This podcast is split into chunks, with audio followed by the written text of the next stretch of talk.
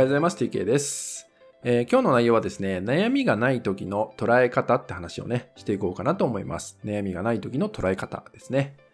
まあ、悩み事って誰もが持っていることじゃないですか。おそらく悩みがゼロっていう方はいないんじゃないかなって僕は思ってるんですよね。でも、悩みがないんですっていう方もいれば、こういうことに悩んでますっていう方もいるってことなんですね。で、今日ちょっと注目したいのが、悩みないんですっていう状態の時ってことですね。で、先日ね、僕のクライアントから連絡があって、今悩みを感じないんです。でも、僕はね、ここで素晴らしいなと思ったのが、でも、悩みっていうものは感じないんだけど、でも、いろいろ自分の中では起きてることはわかるっていうのを言ってたんですね。そう。自分の中で、例えば心がモヤモヤすることは感じてます。そういうことはもちろん日常の中である。だけど、大きな悩み事って考えたときに、あまりその深く考えることがなくなったっていうのを、まあ、シェアしていただいたんですよね。これすごいな、面白いなと思って、なので今回ね、この話をしたいなと思ったんですけど、この状態の時に何が起きてるかっていうと、次のステップに進む時だったりするんじゃないかなってことなんですね。次のステップに進むってこと。まあ、さらに成長する道に進むこと。だから、あなたはもうその場にいる人じゃないんだよっていう心の反応だったりするってことですよね。なので、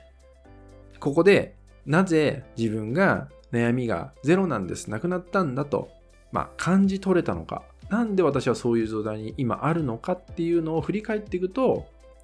次のステップに進めていくってことですね。もしかしたらその自分が経験してきたことが誰かの貢献に変わっていくかもしれないってことですよね。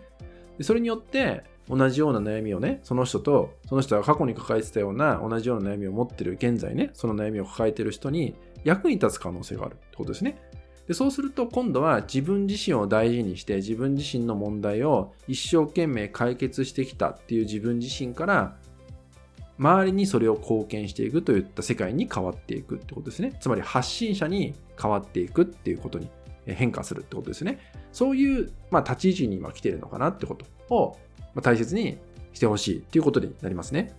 なので、ちょっと大事なんでもう一度言いますけど、自分の中で大きな強い深い悩みを感じない。いろんなこと起きてるのはわかる。それによって常常に向き合っていく自分がいるのはわかる。だけど、大きくえ潰されてしまうそうな悩みを感じない自分はちゃんといるんだっていうのが感じてるあなたであれば、次のステップに確実に進む、その位置に今立っているってこと。で、もう一方で気をつけなきゃいけないのが、悩みを見ずして悩みがないと言ってるパターンの人。まあこれよくね、僕、不干渉っていうふうに言ってますけど、浮いた感覚って書いて不干渉って言ってますけど、この状態に陥ってしまうパターンもあります。本当は向き合わなきゃいけない問題があります。本当は伝えなきゃいけない相手がいます。にもかかわらず、そこに蓋をして楽なんです。今、問題何も抱えてませんって言ったように、すごく軽くその言葉を使ってしまうパターンに行ってしまうっていうのもあるわけですよね。これ不干渉ってやつなんですよ。つまり、自分の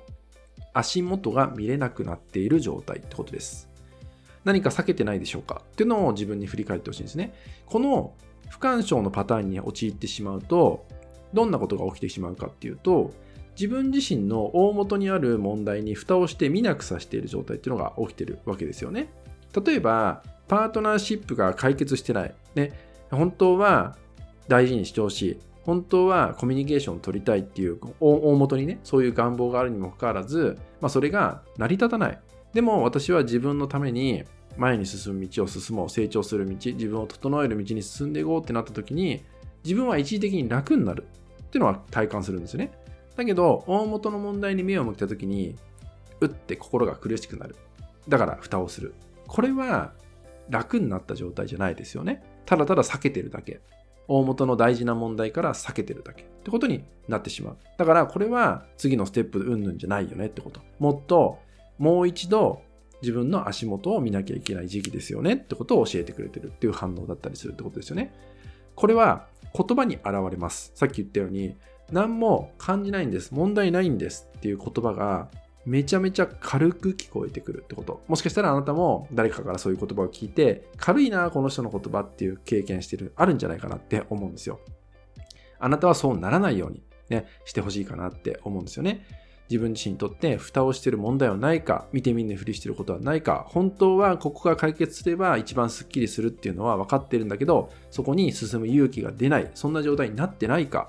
そんな自分をぜひチェックしてほしいし、えー、自覚してほしいかなって思います。まずは自覚してあげること。で、いきなりそこから動くってなると苦しくなってしまう方もいると思うんで、だからこそまずは自覚してあげるってこと。で、開き直らないことですね。悩んでないんですっていう開き直りを持たないこと、逃げないことっていうのをぜひ大事にしてほしいかなって思います。はい、今回はね、その悩みがないと感じた時の捉え方、2つのパターンをね、伝えてきました。まあ、えー、自分がね、まあ、どっちの状態にいるかっていうのもあると思うんで、その辺もぜひ振り返りながらですね、えー、2つお伝えしていったんで、えー、自分がこっちだなと思ったら、えその状態をですね、大事にしていただいてね、まあ、次のステップに進むのか、もう一度足元を見るのか、こちらをね、え最近の自分自身を振り返っていただいてですね、もう一度、え自分と向き合う、自分を内観するってことをね、大事にしていただけたらなと思います。